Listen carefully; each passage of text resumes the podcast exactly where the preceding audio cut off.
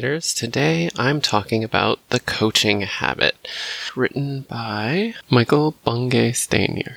I'm thinking about this episode a little bit like a book club where I'm just sharing my thoughts and feelings about this book on coaching. I think it's really important that if you buy this book, it's critical to remember that this is about coaching. Leaders sometimes are coaches, sometimes are mentors, and sometimes are both. I'm generally in roles where I'm doing both roles. I'm both mentoring and coaching. And so just if you're not sure, like what what does she mean? What's the difference between coaching and mentoring? So think of it like a sports coach. When someone is teaching somebody how to play soccer and coaching them in soccer. They probably know how to play soccer, right? Like soccer is accessible to most people, but coaches are often either coaching an, an age range that they're not part of, or they are coaching uh, athletes that are at at their peak, and and sometimes coaches are former athletes. The, that big distinction of, of a coach versus, say, a mentor is that it's about you're no longer doing or you're not focused on doing and you're really focused on telling somebody how to be their best and and helping them to be their best. This book is, is really about the questions to ask in order to help someone as a coach in the workplace, there's, as leaders, times when you lead somebody that doesn't work on the same type of things that you work on. Mentoring, on the other hand, is when you know you're really in it you're still involved mentoring for me it's often about i still code and so when i'm mentoring engineers i'm talking to them and showing them potentially examples or oh you know i would probably approach this this way and I would think about it this way. I think it's just important to keep that in mind that coaching and coaching skills that leaders often have to be mentors as well. And that if you read this, you, you should keep that in mind that it's okay to do more than just ask questions. It's okay to also give advice and give strategies and show examples and pair with a person, work together with a person. Early in the book, he mentions that it's really important to ask one question at a time, just one question at a time. Now, I put a little note to myself here of duh, because to me, this is super obvious. But I, I totally get that this might not be obvious to everybody. It really is important that you ask one question at a time it is very hard for some people to have those awkward silences. And I really learned from a mentor when I was at the Broad Institute at MIT and Harvard that there's a lot of power in having those silences, those pauses. And she would use those pauses often kind of in the way that like Ruth Bader Ginsburg would use them, making sure to correctly form her thoughts before saying them out loud. It also gives the person, in this case that you're trying to coach, an opportunity to think about it. In the first chapter, he opens talking about the importance of a good opening line. And he gives an example. It was the best of times. It was the worst of times. And then another example. A long time ago in a galaxy far, far away. And then another example. Did it hurt when you fell from heaven? My knee jerk reaction to that is, is just kind of ick. Like it just, made me wonder did any women proofread this book, offer advice about that specific line? I don't know. I would definitely advise saying that line to me. you know, part of it is that this feels like a really work related book, and yet that's a very out of work and maybe even inappropriate for work kind of conversation to have. One of the questions that he starts with is what's on your mind. There's a lot of evidence that his researcher, Lindsay, pulled up about why it's a valuable question. He showed the example of how Facebook has used this for a long time and they briefly went away from it and they came back to it. I think that it might be good to shake this up a bit. Like maybe ask this from time to time in a coaching session. But maybe also you could ask, what have you been thinking about? What's going on? What matters most to you right now? Because I worry that this question could lead to irrelevant conversations like the Super Bowl. Maybe those are relevant. Maybe those person to person connection conversations.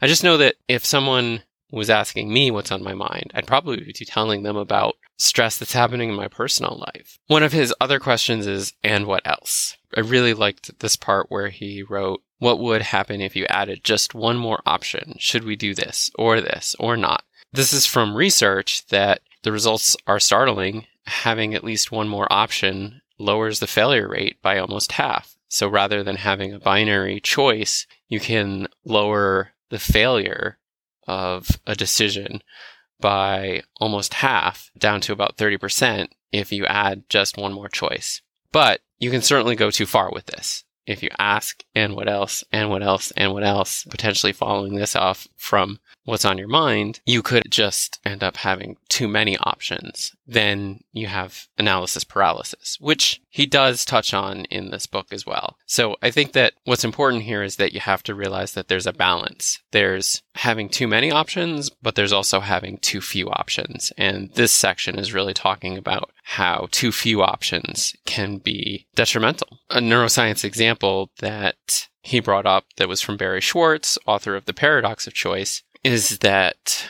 when there was a jam sampling at a store, consumers that went to the table that had 24 types of jam, they loved it. It was a much more popular table versus a table with six flavors. But the table with six flavors were 10 times more likely to actually buy the jam. Obviously, for the store or the jam manufacturers, buying the jam is the critical thing. So that overwhelm of 24 flavors created decision making paralysis, which relates to what I had just said. An example of using the question and what else, the author wrote about when having a weekly check in,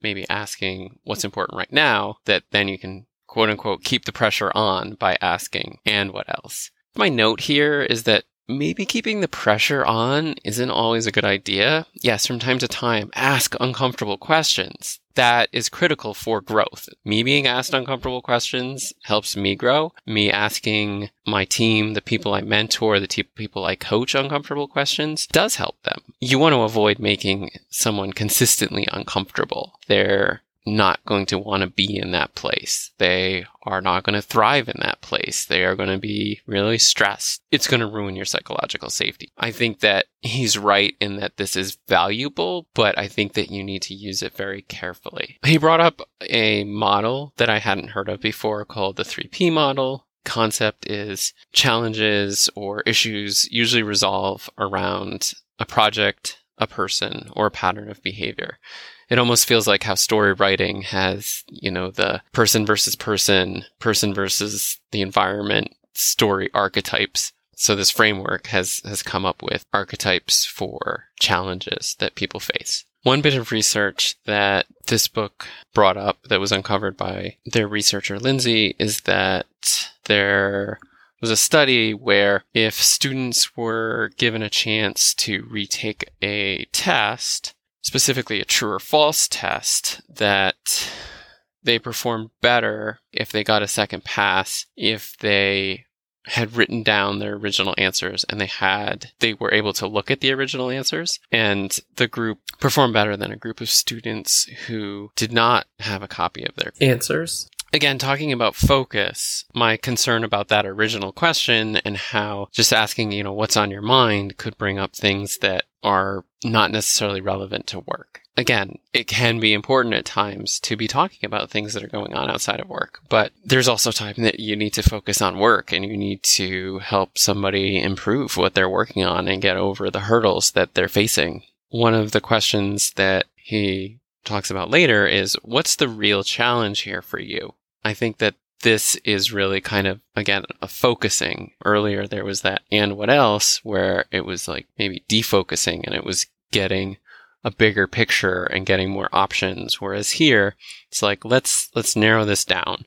Like maybe a monologue was produced in some of the earlier questions that happened in the session, this is a way to try to whittle that monologue down to something that is manageable. Another question he talks about is what was most useful here for you? And I think that even in, even for myself, just asking myself this is really useful. It's been my experience that I learn better when I teach. Learning, doing, reading, observing, those have different levels of success for me in terms of learning and retaining information, but that what was most useful here for you? You know, that question can help really define what, what was it I learned here and try to have it placed in my mind in a different way, framed differently in my mind so that I keep it. And similarly, as a coach, this is something that can be really helpful for you. You know, somebody just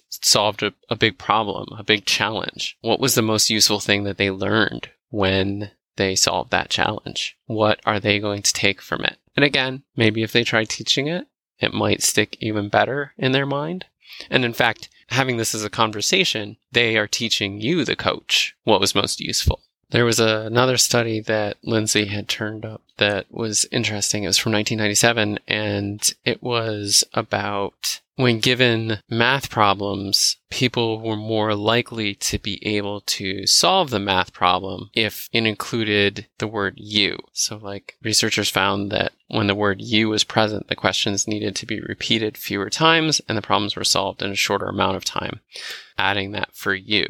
So I think this finding relates to other psychology research I've seen where thinking of the problem as an in-group problem probably triggers more buy-in. And so here, like you are the most ultimate of the in-group, right? You know, an in-group can be you see yourself as a soccer fan. So soccer, other soccer fans are in your in-group. If you're an American and you're watching the Mexican women's team play, you might not relate to their fans because you're thinking of yourself as a US fan. There's an acronym that the author brings up called TERA, T E R A. It talks about how when somebody asks for something or brings you a question, that there are these four letters that stand for things to think about. The T is for tribe. Is this person in my in group? Kind of like what I was saying earlier. Then another is the next letter is E for expectation. That's thinking about what the future is going to be like. Do I know the future? Don't I know the future? And when what's going to happen next is clear, it feels safe. If you're unsure what's going to happen in the future, it feels dangerous. And so you might avoid helping or answering the question. Again, similar to T tribe, like if this person isn't in your in group, you know, you might be less open. And R is for rank. And so this is kind of a relative rank based on their definition, where it's talking about are you in this very moment higher ranked or lower ranked than me? So it it might not even be that like a rank in a company or an age or where somebody is in, in grade. It could be, yeah, like the person is in many ways, quote unquote, lower ranked, but is really good at such and such and is bringing that whatever it is thing to bear. And then the final letter in the acronym A is for autonomy. That I think again relates a lot to buy-in where it's do I get a say or don't I? That lack of control can make you feel helpless, make you feel like you don't want to engage. But if you feel like you have some autonomy, then you might have more buy-in. And the summary of what they're saying, what the author's saying here is that it's your job as the coach to increase the TERA quotient as, as much as possible for when you're having these conversations.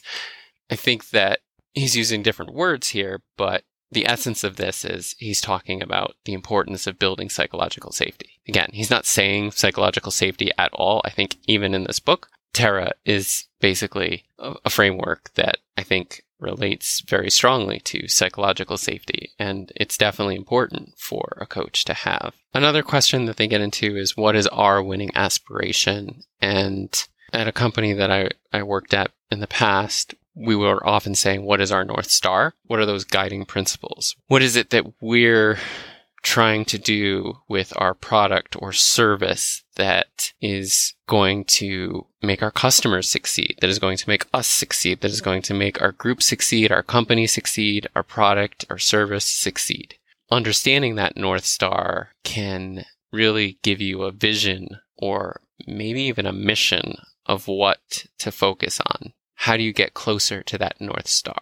He talks about the importance of making sure that the person you're coaching knows that you listened and heard what they said. You're asking for their time and attention. That active listening is really critical. Again, this book is a lot about coaching. It's a lot about asking questions and, and only asking one question at a time and giving them the opportunity to answer and not spending that time thinking about the next thing you're going to say because you might need to respond. You might need that information in order to continue the conversation. You know, also as a human person you're coaching really wants to be heard. They want to know that you've listened to them, you understand them. Maybe you'll act on what, what you've heard and maybe you won't, but at least you've heard. And, and that is really powerful. Like it is very powerful for a customer who's had a bad experience to be heard, even if the person hearing can't make a change, can't fix the problem that the customer had. He goes back kind of on that learning question and talks about how the act of creating and sharing your connections to new and presented ideas are critical. Like I agree with that to some extent, the reason I'm recording this specific episode is because not only did I take notes on the book, but if I make this recording, which has the potential of teaching people, maybe nobody's listening to this podcast, which is totally fine. In my attempt to teach, I know that I learn things better when I teach, and thus I expect that these lessons will stick with me better. There's a quote in here that says reflection is a form of practice, and I made a note because in software development, we have a thing called a retrospective where we look back on a given set of work or a given time frame of work and try to think about what went well, what didn't go well, what should we change, you know, what should we start doing, what should we stop doing. That formalized meeting that we use in software development is a form of reflection. The author talks about how he uses an app called I Done This to write down things that he did. And I think especially when you're new to a role, that can be super useful. I remember my first job out of college, I had a notebook where I would write what I was working on. And partly it was just so that I felt like I was actually doing something and contributing to the company and hopefully earning my paycheck. It was for me to help hype me up and show me that I was providing value to the company, to the customer. So he has this quote that rather than just writing out what I did, he writes down a sentence or two about what he learned and what he's most proud of. My note for this is, you know, I was, was talking about retrospectives earlier and engineering, and this actually might be a really good practice for engineering managers, leaders in engineering organizations, such as myself, because sometimes our learnings aren't shared in retrospectives. Sometimes there are things that we learn on the job that we can't share and we can't talk about because they could involve privileged information. They could involve things relating to an employee that one point that the author made that I think was based on research is that questions work just as well when they're typed as they do when they're spoken. And I think this is important for a lot of people to think about. Different people communicate differently. I remember when I first got out of college, we almost never used email. Then over time, like over the next five to 10 years, email became really an important part of the kind of work that I was doing now it feels like we've come back around where most of the written communication is happening in more like long term document stores, things like Google Docs or wikis. And then also communication is often happening in, in messaging systems, whether they're Discord or Slack or actual texts. And I think that to some extent that's a, a thing that's changed with generations we've just evolved and had to adapt. For people that are better at typing questions, it's important to realize that those questions are going to work as well as spoken. If you're an introvert and you don't feel comfortable talking, then it's okay to type it out. And that also might help you get your message across. On the flip side, if you don't like typing, if you don't like writing, if you feel more eloquent speaking, you have that opportunity as well. A little later on, there's this quote about, I've scanned your email in a sentence or two what do you want? And so, you know, he's giving this advice of maybe you just got a really long email and you don't want to read the whole thing because you're just overwhelmed or you've got a lot going on. Maybe you have like 200 employees. Like, I don't know. You scan it and then it's like, okay, well, the TLDR, the too long don't reply version of this. And then another quote, he said, to potentially use is before I jump into a longer reply, let me ask you, what's the real challenge here for you? Similar to what I was just saying, I don't actually get a ton of email these days, like a ton of email, especially from people that I coach and mentor. Usually the coaching and mentoring is happening in meetings. I do occasionally, whether it's email or Slack or Discord, where I do get a lot more messages.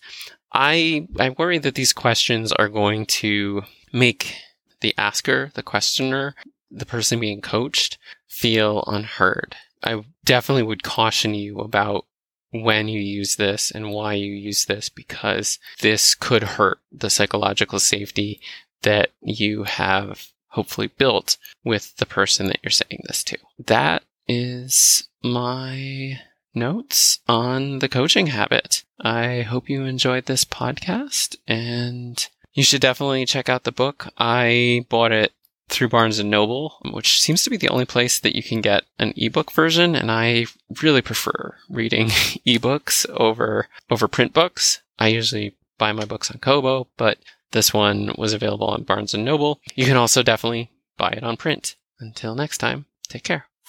Thanks for listening to the Practical Leadership Cast. Please subscribe, rate, and share the podcast. Become part of the conversation by joining our Discord server. The opening music is Like a Prism by Miyagisama. The closing song is Something About You by Marilyn Ford. Until next time, goodbye. There's something, there's something about